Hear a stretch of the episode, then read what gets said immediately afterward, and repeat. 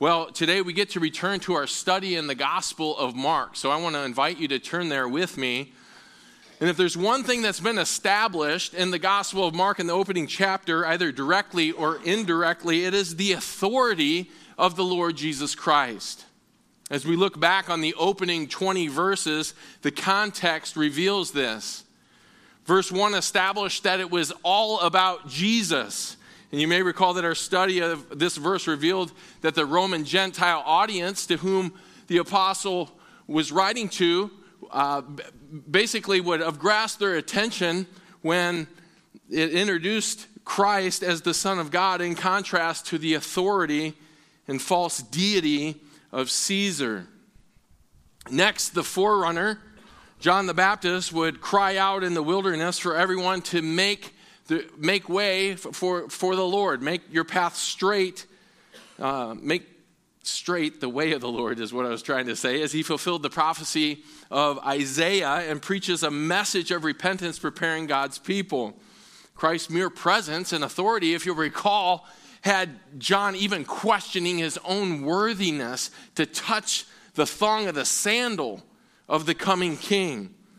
At Christ's baptism, the Holy Spirit descended down into Christ, and the Father's pronouncement of his pleasure in his Son also implies Christ's authority as God's very own Son. Immediately, what took place after that? The Lord was led right out into the wilderness to confront Satan. And he tracked Satan down.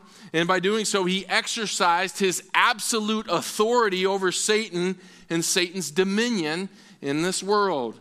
And Christ's exercise of authority defeated every single conceivable temptation that the enemy could throw at him over a six week period. It is Christ's absolute authority in the world that needs to be featured. Heaven is and always has been ruled by the authority of God. But the fallen cosmos, our world, has suffered under the influence of Satan. And Ephesians 2 asserts that Satan is the prince over the power of the air in this world. 1 John 5:19 it says that the whole world lies in the power of the evil one. In order for sinners to be saved, Christ needed to come and establish his absolute authority over Satan, demons, and the depraved and unbelieving hearts of mankind. And even in verses 16 and 20, in our, our last study together, it uniquely reflected Christ's authority as he summoned the disciples to follow him so that he could make them fishers of men. And they responded immediately. The presence of Christ's authority remains constant, and our passage today will again feature its significance for us. Please join me as we read Mark chapter 1, verses 21 through 28, which will be our focus today. Here's what it says, starting in verse 21 in the NAS. They went into Capernaum, and immediately on the Sabbath, he entered the synagogue and began to teach. And they were amazed at his teaching, for he was teaching them as one having authority, not as the scribes. Just then there was a man in their synagogue with an unclean spirit, and he cried out saying, What business do we have with each other, Jesus of Nazareth? Have you come to destroy us? I know who you are, the Holy One of God. And Jesus rebuked him, saying, Be quiet and come out of him. And throwing him into convulsions, the unclean spirit cried out with a loud voice and came out of him. And they were all amazed, so that they debated among themselves, saying, What is this? A new teaching with authority. He commands even the unclean spirits, and they obey him.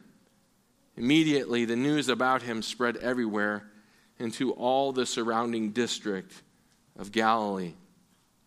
This passage in Mark's gospel account provides us with the first discipleship experience that Jesus had with Peter and Andrew and James and John, the first disciples that he called.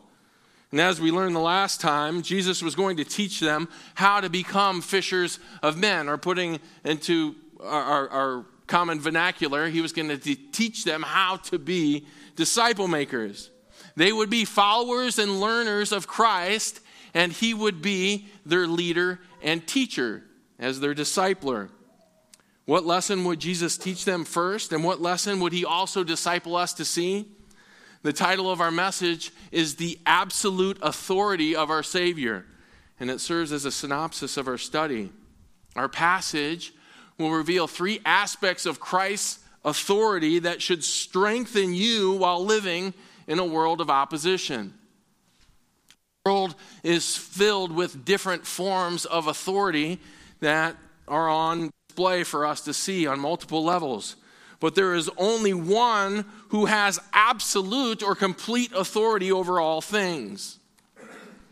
Unlike the first disciples, we have the luxury of seeing the full counsel of God's word and what the Bible teaches us about Christ's authority. Christ's first disciples had to be taught about the Lord's authority through his teaching and the experiences that they witnessed firsthand. And Christ wanted them to have confidence in his authority. So from the beginning, he prepared them for the opposition that they would face when they would one day be commissioned and sent out to make disciples. First, he would have them see that his authority defines his teaching. Second, he would have them see that his authority rebukes any and all resistance and is able to rescue a sinner. And third, they would see that his authority cannot be contained. There is nothing outside of its realm, it is absolute. The Lord Jesus Christ, God in human flesh, has supreme authority over all things. As the disciples would follow and learn from him, they would begin to see this as the Lord would multiply the loaves, as the Lord would journey from village to village and he would heal the sick. The paralyzed would get up and walk. All of these things taking place, even the dead being raised. His authority would be on full display, and they would understand it through Christ's teaching and progressive revelation. Each aspect of Christ's authority in our passage was intended to instruct and strengthen his disciples, and likewise, they should also instruct us as we minister in the same fallen world, an antichrist world that by nature and practice opposes the authority of our Savior. Let's look at verses 21 and 22 that reveal this first aspect. Our Savior's authority defines his teaching. And to see this clearly, we're going to look at the significance of the setting in verse 21, followed by the superiority over the scribes in verse 22. Let's start with the setting in verse 21, which reads They went into Capernaum, and immediately on the Sabbath, he entered the synagogue and began to teach. Jesus, you know, could have taught, started his teaching from, from anywhere. And as we read the gospel accounts, we see that he did teach from just about everywhere, whether it was in the mountains or whether it was from the, a, a boat in the sea. He taught in many different locations. Here's what it says that he and the first four disciples, uh, the, the setting is that they went to Capernaum. Capernaum became Jesus' residence after leaving Nazareth. And we're not told why he moved there.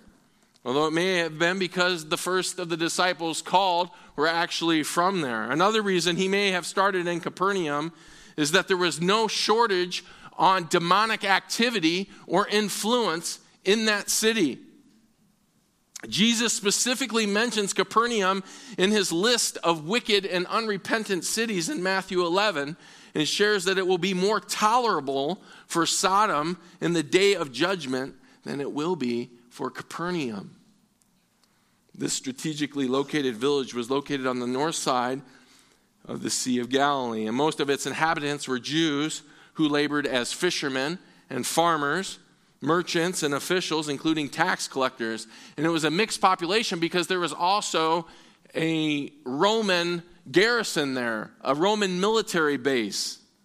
And relations between the Jews and Gentiles were apparently pretty cordial and according to Luke chapter 7 and verses 1 through 10, a Roman centurion not only built a synagogue for the Jews in Capernaum, but in the same account, we even see the Jews pleading to Jesus on this official's behalf when he requested that Jesus heal one of his sick slaves. So, this is the synagogue that Jesus is walking into as he entered the Sabbath to teach. And unlike the temple in Jerusalem where animal sacrifices were practiced, Jewish synagogues were basically assemblies, they were auditoriums for the Torah uh, to be read and to be expounded. There was but one temple in Jerusalem, but there were many synagogues throughout the Mediterranean world. And all it took was 10 or more Jewish males, 13 years of age or older, who were present in order to establish a synagogue. So there are a lot of synagogues, a lot of them. A synagogue building had a threefold purpose it was a place of worship on the Sabbath, and then it also served as a schoolhouse during the week. Third purpose, on occasion, it would serve uh, uh, as a place to hold minor hearings for court cases. Um, smaller court cases that would be handled in the community would also take place in the synagogue. The services on the Sabbath consisted of prayers, the reading of the Old Testament, and teaching. The reading of the scriptures and the teaching were open to any qualified individual selected by the ruler of the synagogue.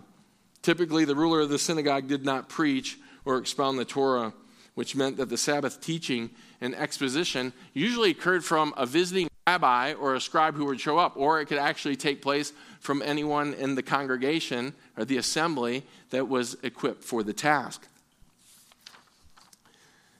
The significance of the setting is that people in synagogues would have been accustomed to hearing the Word of God read and taught. Synagogues are even nicknamed houses of instruction. And so the synagogue setting served as a great place for Jesus to teach, and the gospel accounts mention this reality. Matthew 4:23 says Jesus was going throughout all Galilee, teaching in their synagogues and proclaiming the gospel of the kingdom. Luke 4:16 says, and he came to Nazareth where he had been brought up, and as was his custom, he entered the synagogue on the Sabbath and stood up to read. In the Gospel of John, in chapter 18, verse 20, Jesus is standing before the high priest and he's giving an account before the high priest and he shares this I have spoken openly to the world. I have always taught in the synagogues and in the temple where all the Jews come together, and I spoke nothing in secret. Little did the people know who were at this synagogue in Capernaum uh, know what they were headed for uh, this day when Jesus showed up to teach. Look at verse 22, which provides us with insight. It says, They were amazed at his teaching, for he was teaching them as one having authority, not as the scribes. Jesus' teaching was different. Unlike the scribes and the Pharisees, who typically would just quote other rabbis and other scribes, Jesus comes up and his listeners could sense that there was this superiority as it related to his teaching over the scribes. And those familiar with the gospel accounts, you, have heard Jesus share this phrase. He would say, You have heard, you have heard it said, right? But, dot, dot, dot. And then he would go on and he would provide a greater and a deeper understanding in his exposition of what God's word was trying to teach. One commentator shared the scribes, who were largely Pharisees, were in bondage to quotation marks. They loved to quote the authorities.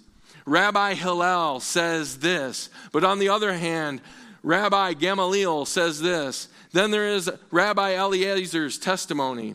It was secondhand theology. Their labyrinth, petty, legalistic distinctions were boring, with no spontaneity, no joy. Unlike the scribes, Jesus had arrested their full attention. And what impact did it have on the people? Well, the beginning of the verse helps us to see. It says, They were amazed. And there's a few different words in the New Testament that in the Greek that can tra- be translated amazed or astonished, but the one that we have right here in this verse is the strongest. One lexicon defines the meaning the meaning to strike a person out of his senses by strong feeling. Jesus literally blew their minds with his teaching. But the question needs to be asked why? I mean, after all, Mark, he doesn't even give us any description about what was even being taught. There's no record of it. But he does share something, I think, that's important for good reason. Verse 22 says, For he was teaching them as one having authority. That was the main point. Our Savior's teaching defines and permeates every aspect of what he taught. And Christ was leading and teaching his disciples, helping them not only to see the reality and the authority of who he was, but he is also providing them with an example to follow and laying a foundation that in time would strengthen their convictions as they were sent out on their disciple making ministry journey. One pastor shared, What a lesson to the four fishers of men. To be sure, they did not sit down and analyze the situation in classical categories, but they learned by his example. They knew he was genuine. They knew he passionately cared. They saw how he handled God's word, preaching it clearly. In time, they would minister in the name and the example of Christ and would experience miraculous power, for the Holy Spirit is pleased to use such messengers standing firmly upon the authority of Christ. The question that we need to ask ourselves as disciples of Christ is how does his authority define and shape our ministry? How does his authority define and shape our worldview as we look out? Does his authority does his authority compel you and I to, to stand firmly against the opposition that we'll face? To teach in a 2 Timothy 2 23 and 24 manner, patiently, gently, standing firm and bold in our convictions, to evangelize to disciple, to live by his authority. Does Christ's authority strengthen our convictions when we face opposition in this world? That, that, that is the question of the hour, does it? And what the Lord Jesus Christ wanted his disciples to see, and what he would have us see, Cornerstone, is that his authority has to strengthen us. It does. It has to it, it build. It, uh, it, builds a fortress of protection around us. And it, he wants us to see it clearly. And our second aspect of Christ's absolute authority reveals our need to be strengthened by it even more. First, our Savior's authority defines his teaching.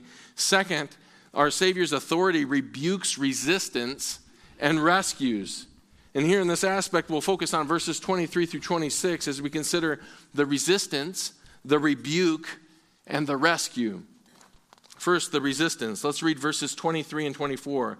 Just then there was a man in their synagogue with an unclean spirit, and he cried out, saying, What business do we have with each other, Jesus of Nazareth? Have you come to destroy us? I know who you are, the Holy One of God. We don't know when the opposition arrived in the synagogue, but we can be certain that the authority and what Jesus was teaching was having a great impact on the people. And as the people sat thunderstruck by Jesus' teaching, a man in their synagogue who was possessed by an evil spirit cried out. In the Greek, it's actually saying he shrieked. That's what he did. He, he, he was filled with terror. He shrieked. The light and authority of Jesus' teaching proved to be too much for this demonized man. And you know what? Instant fear and terror gripped his heart.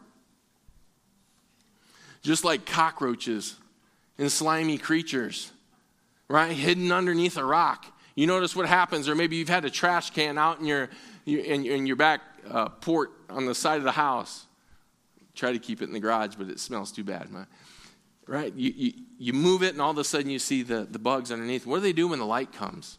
They scurry, right? It, it's unbearable. And this is exactly what is taking place here. The demonized man wanted nothing to do with the radiance and the reality from the light and authority of Christ's teaching. It uncovered and exposed the demon living inside of this man. And here we need to have just a little lesson on demons and demonology to properly understand what is taking place. And this should really, I hope, help, in, uh, help strengthen your worldview uh, that we face uh, on our planet. I mean, seriously, have you ever turned on the news and you see another example of some lunatic who strapped a bomb to himself who went in and, and just blew himself up with innocent bystanders uh, standing around? Or maybe you've read about or heard about online sex traffickers who have taken dozens of children and, and sold them into sexual slavery. And, and you ask yourself, right? You, you ask yourself, what is wrong with this world? Anyone, you ever had that experience? Right? I think we all have. We all have. And as it relates to the opposition in this world, there are actually four contributing factors that need to be properly understood. The first one is Satan. The second one is demons. The third is the depravity of the human heart. And the fourth is demon possession, which is actually the worst of all the factors. And I'll help you to see that in just a moment. The first opposing factor in this world is Satan. And his name means adversary, and he's the originator of sin.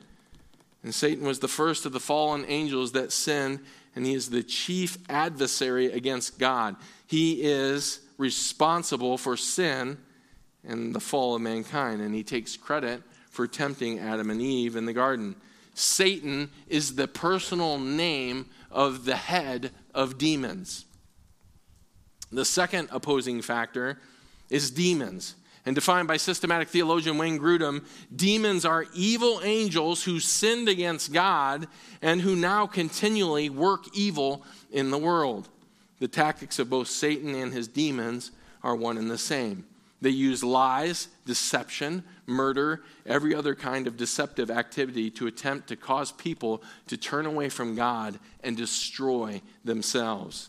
Demons also try to use temptation, doubt, guilt, fear, confusion, sickness, envy, pride, slander, or any other possible means to hinder a Christian's witness and usefulness. The third opposing factor is the depravity of man. The human heart is wicked and desperately sick. All right, we know this, Jeremiah 17 9. Francis, Francis even mentioned it in his message last week. And Romans 1 reveals that the inventions of evil come from man as a result of a depraved, unbelieving heart. And without God's intervention, man is spiritually dead and as a consequence is given over to an unlimited potential to do evil. Unlimited potential to do evil. A Puritan writer shared this quote that captures the significance of the depravity of man when he wrote, If not for the common grace of God, we would all be devils incarnate. That puts a perspective on it. Well, the fourth opposing factor is demon possession, which I mentioned is the worst, and, and allow me to explain. In cases of demon possession, the three previous factors actually all work together. It starts with the union of a demon taking possession of a depraved human being, a lost human being, right? And there's a union together with that demon and the depravity. Now, check this out. Who's Satan literally means the head of demons, right? So he has authority over all demons. That means that he can tell any demon at any point in time to do whatever he wants them to do. And so here you have a demon residing in a person with the governing authority of Satan over that person. over that demon, excuse me, to tell that demon in control of that person to do whatever he wants to do. And we wonder and we read through our history textbooks and we read about the Jewish concentration camps and what the Nazis did and the torture of people and the heinous crimes in, in history. And we wonder and we say, how in the world can this happen? That's how. That's how. And there's actually, as those three factors work together in demon possession, it serves really in many ways unholy trinity. You have the chief demon, Satan, whispering in the ear of the demon that has possessed the person to do whatever he can get them to do. This is a, a brief overview of spiritual opposition in our world, and I hope it provides a little bit more to the insight of the, the resistance in our passage. Here we have a demon possessed man. And our English translation says, a man with an unclean spirit. But in the Greek, it is literally saying, a man in a spirit unclean. And it views the man as moving in the sphere of the spirit's power under its control. And as we just learned, demons are fallen angels and so this explains why the demon speaking through the man recognizes who the Lord Jesus Christ is, right? He's a fallen angel, so he's in control. M- more than likely, the man has no idea, has never seen Jesus before, but the demon speaking through him says, I know who you are, Jesus of Nazareth, Holy One of God. And so this warrants the rebuke from Jesus, which comes in our very next verse. Look at verse 25. It says, And Jesus rebuked him, saying, Be quiet and come out of him. Demons know that they are running on God's eschatological clock. They know the time is coming when they, along with Satan, will be casted into the eternal lake of fire of God's judgment and that their temporary access to this world and Satan's dominion of darkness will eventually be dispelled. It is why the demon asks the question he does in plural form in verse 24 Have you come to destroy us? And that's actually another perspective that I didn't even share that I'm just thinking of as it relates to the factors that sometimes demons work together in legions, right? So imagine not just one demon possessing a person to do something heinous, but imagine a legion. A legion. Wow, it opens up insight. And so they ask this question Have you come to destroy us? And the demons know the time is coming. But everyone else in the synagogue has no uh, understanding or awareness at this point of God's eschatology. So Jesus' rebuke served a dual purpose. First, it, it, it allowed him to be silent so that he uh, couldn't attempt to disrupt the timing of God's plan. And secondly, and even more importantly, the rebuke of the demon demonstrated Christ's absolute authority over demonic influence. And there's an unfolding progression that we need to see here. Jesus is establishing his authority. He'd just been baptized and then immediately was led out into the wilderness. And who went out with him in the wilderness? Satan was out there, but nobody else, right? And it's recorded for our account so that we get to see it today. But nobody else during that time knew about it. And now, Jesus, what? He defeated Satan, right? Took it to Satan. Satan ends up leaving.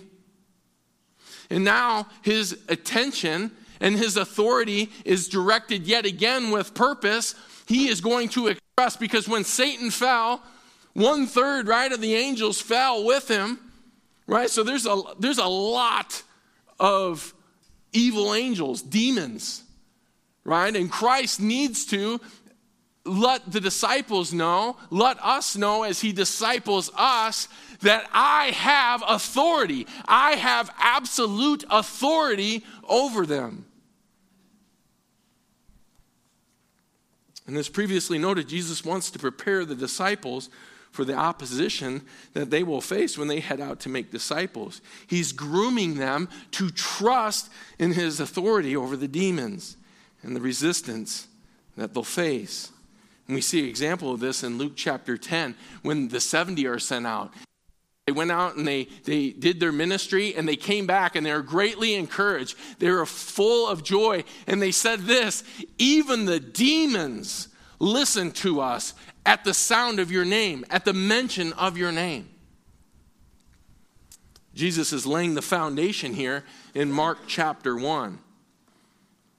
And Jesus, we are told in verse 25, said, Be quiet to this demon, or literally, say nothing before telling the demon to come out of the man. In many ways, this is a foreshadowing that reveals that only through the authority of Christ can a person be freed from demonic captivity.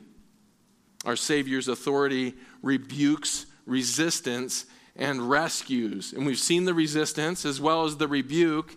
Verse 26 now reveals the rescue. Look at verse 26. It says, Throwing him into convulsions, the unclean spirit cried out with a loud voice and came out of him. The authority of the Lord Jesus Christ rescues the possessed man from the demon's power. And in a final act of demonic rage, right? Because the, the, the authority was pronounced, the demon has to depart. There's no other option. And in a final act, he, he, he goes into convulsions. And again, demonic activity is always designed to destroy people. So this is just one last expression of demonic rage, throwing the man to the ground. And then he departs out of the man. Now, it needs to be noted that Christ simply relieved the man of being demon possessed. This, the man is still a sinner in need of saving grace and in need of Christ's authority to save him from his sins. Yet we don't know what happens beyond this point, other than that physically he returned to a state of normalcy. What we do know for certain is that much like Satan, who left defeated after encountering Christ's authority, here the Lord's encounter with the first demon yields the same result. The demon flees from Christ's presence. I find it interesting that Christ's authority in our world today still causes those who are under demonic influence and those who are incarcerated to a depraved human, uh, uh, uh, human heart, it still throws them into convulsions. You notice it? Very common. We see examples of this all the time. You mention the authority that the Lord Jesus Christ has, that God has as it relates to marriage, and you will have same sex advocates do what? They will be enraged. They go in, they literally go into convulsions. How, how, can, you, how can you say that? How can you? Marriage is defined by the Lord Jesus Christ, and it is a picture of his glorious gospel, and it is between one man and one woman, period. He's the authority. You are intolerant. You are unloving. You are hateful. It's enraging. It's enraging. The same is true in the academic setting if you go in and you start talking about the biblical account of creation and you see the authority of the Lord Jesus Christ confront Darwinism and the theory of evolution, and you say, I'm sorry, it's a proposed theory, but let me give you some fact. The authority, the Lord Jesus Christ, He spoke our world into existence. He is the creator. He is the authority. He is the judge. And what do people? It sends them into, into convulsions. You watch the movie God is Not Dead. You see the, the, the effect that it had on the, the professor. Just enraged. Enraged him. And this is just the top of the list. And we can, you can just go right on down the line of the list that causes convulsions. You want to have prayer in school? Convulsions. Oh my gosh. You want to have a Bible study? You want to have a Bible study in your public workplace? Convulsions. Here's one for you. You'll like this one. You, you want to actually use uh, the name Christ at Christmas time and you want to write Christmas to celebrate the holiday of Christmas, it enrages people. It sends them into convulsions. Why? Why? Because even the name of Christ represents his authority and is an open rebuke to those who resist him just like the 70 that were sent out. And they even shared and they came back and brought the testimony. Just even the mention of your name, the authority of your name over demons. Satan, his demons, and the depravity of the human heart indwelling unbelievers cannot stand the spotlight of the Lord Jesus Christ, absolute authority shining into their darkness. Now, Here's the irony only by submitting to his authority can a person be rescued. And the primary way that they can be rescued by his authority, according to God's plan and purpose, is for someone who believes and who has submitted to his authority to go out and to evangelize them and to share and to preach the authority of the Lord Jesus Christ. Their need to be rescued by his authority has to be shared. The gospel has to be brought to bear on their life. And there's a challenge there, right?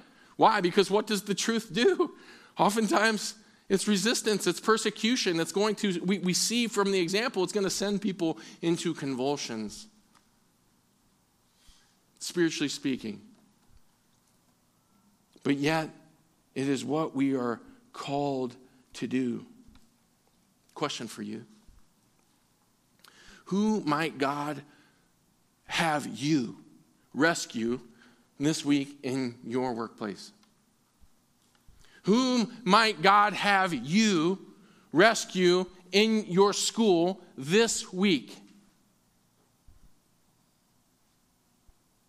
In our neighborhoods in our families. We either believe in Christ's authority or we don't. We either believe in his authority and the power of his authority or we don't. And I'll be the first to confess that so oftentimes I can, I can be huddled and I can be so cozy around my own little gospel campfire. And then I'm saved, and then God's growing me, and then I'm sanctified, and I get to experience the warmth and the joy of that. But let me tell you, Cornerstone, He never meant that it would be contained. He never meant that it would be contained, that we're to take that, that, that, that fire and we're, we're to go out. And, and really, we're to set this world on fire with the gospel. And it takes people on fire for God to set the world on fire for God. It does. And the truth be told, that there are that fire is, is and should be welcomed much more than the other fire that's coming. Right? We, we, we want to, we want to, uh, we, we want to be salt, we want to be light, we want to light fires, we want to stand just as the Lord Jesus Christ, believing in the authority of his teaching, right? We need to see the reality that it, it, rescues us. And then God saved us for that very purpose to go out and bring that authority to bear on other people's lives. And that fire can flourish. And th- there, there's, a, there's a lot of talk about revival. There's a lot of talk uh, and hope about, oh, what might God do? And, and He needs us to burn at a thousand degrees.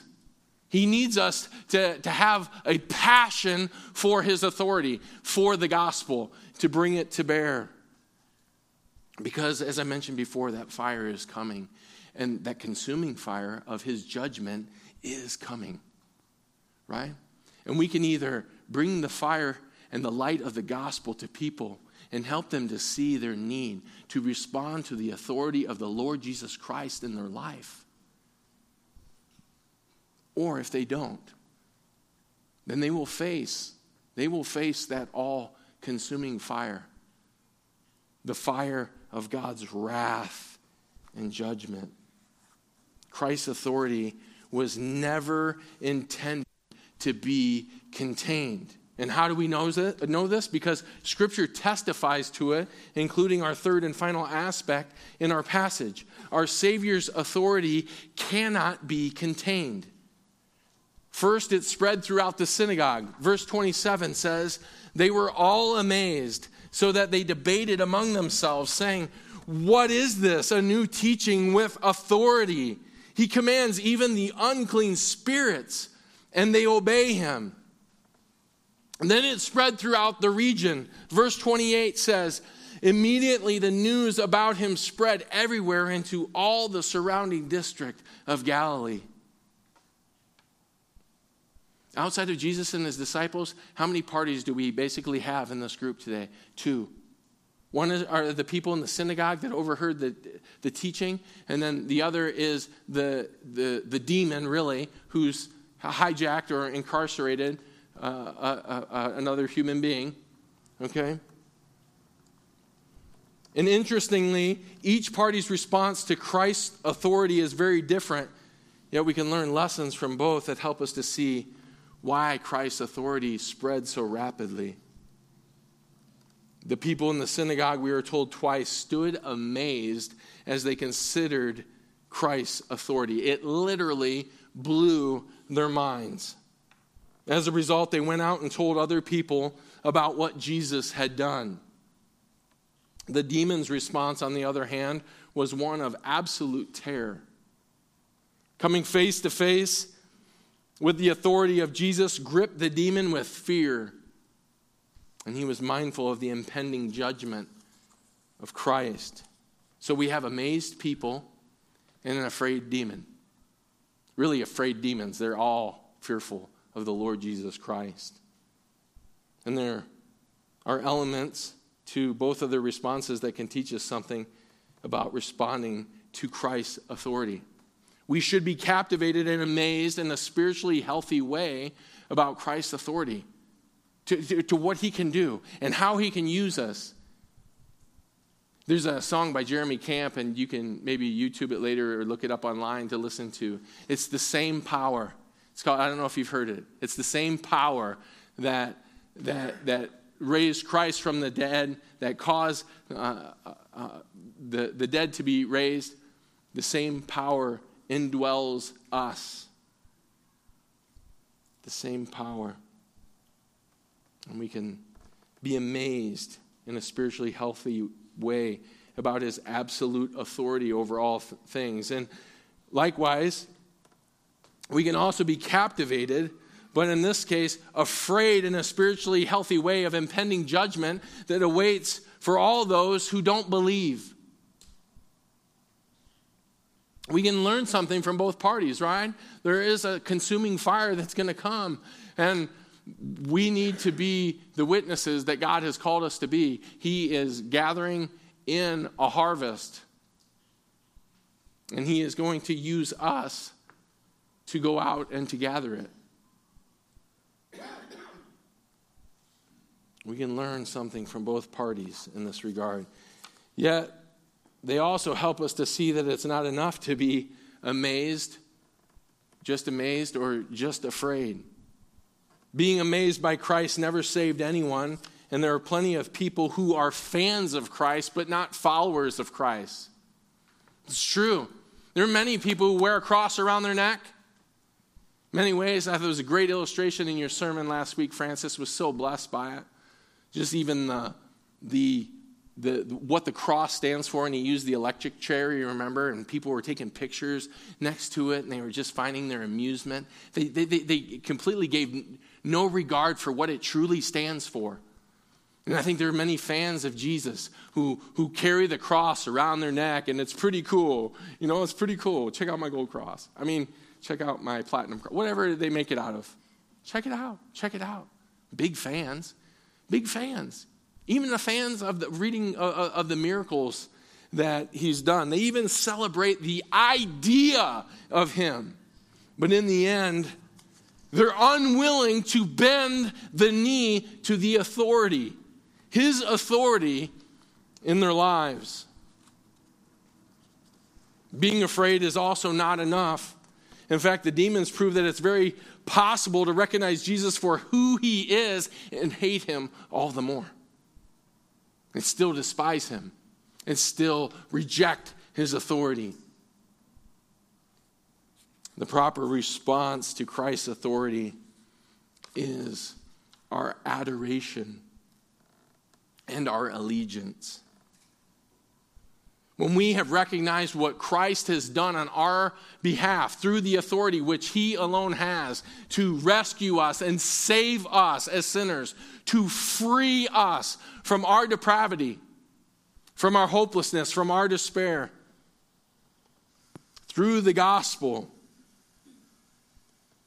He overcomes our resistant and depraved hearts and rescues us from the penalty of our sin, and it causes our hearts to adore Him.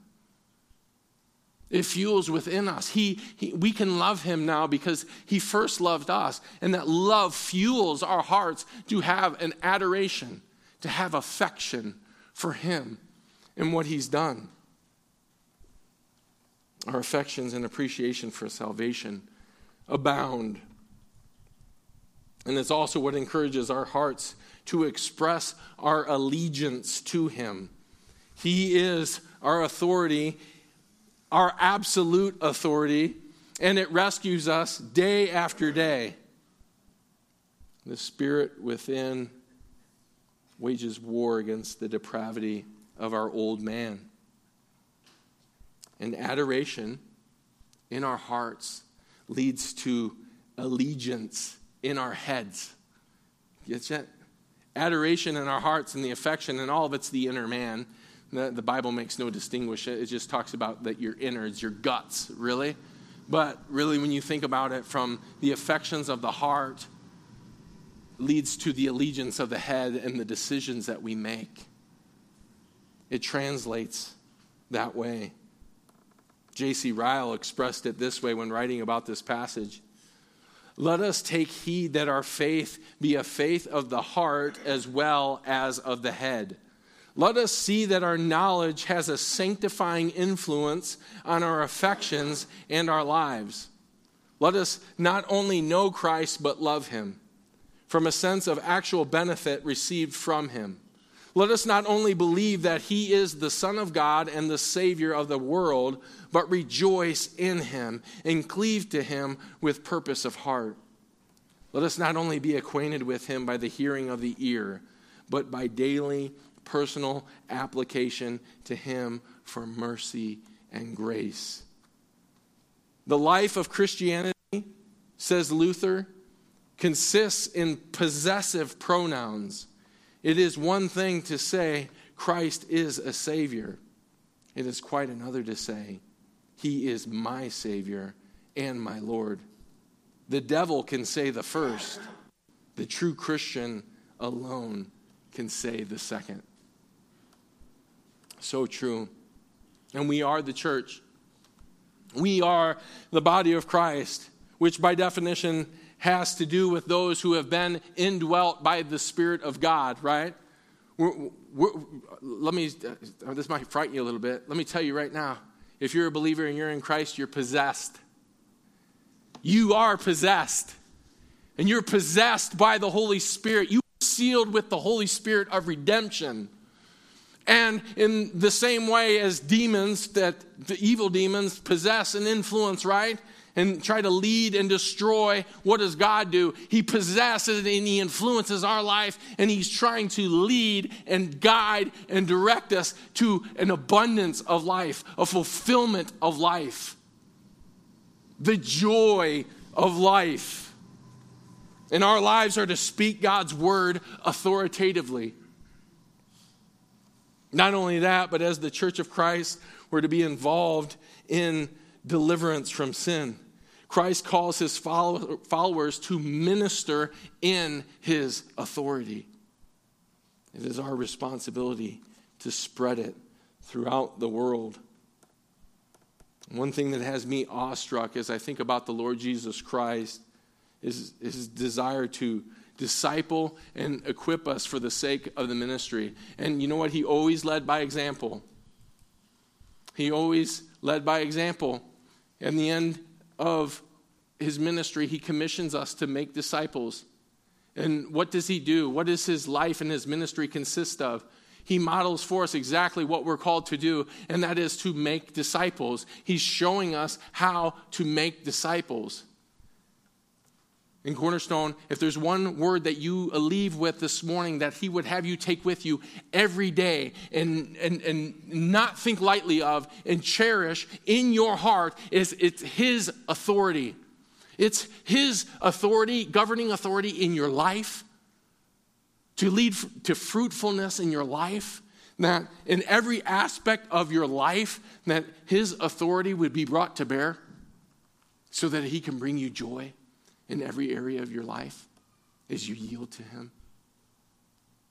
It's the authority that you possess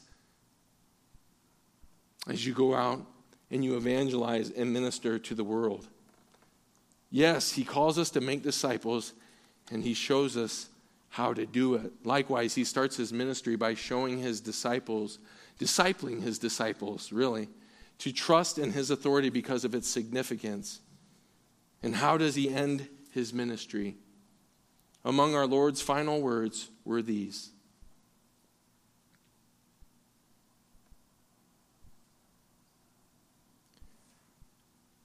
All authority in heaven and on earth has been given to me. Therefore, go and make disciples of all nations. Jesus is with us. His authority rests with his church. Let us possess it and use it with humility and energy. Amen, Cornerstone? Amen. Please pray with me.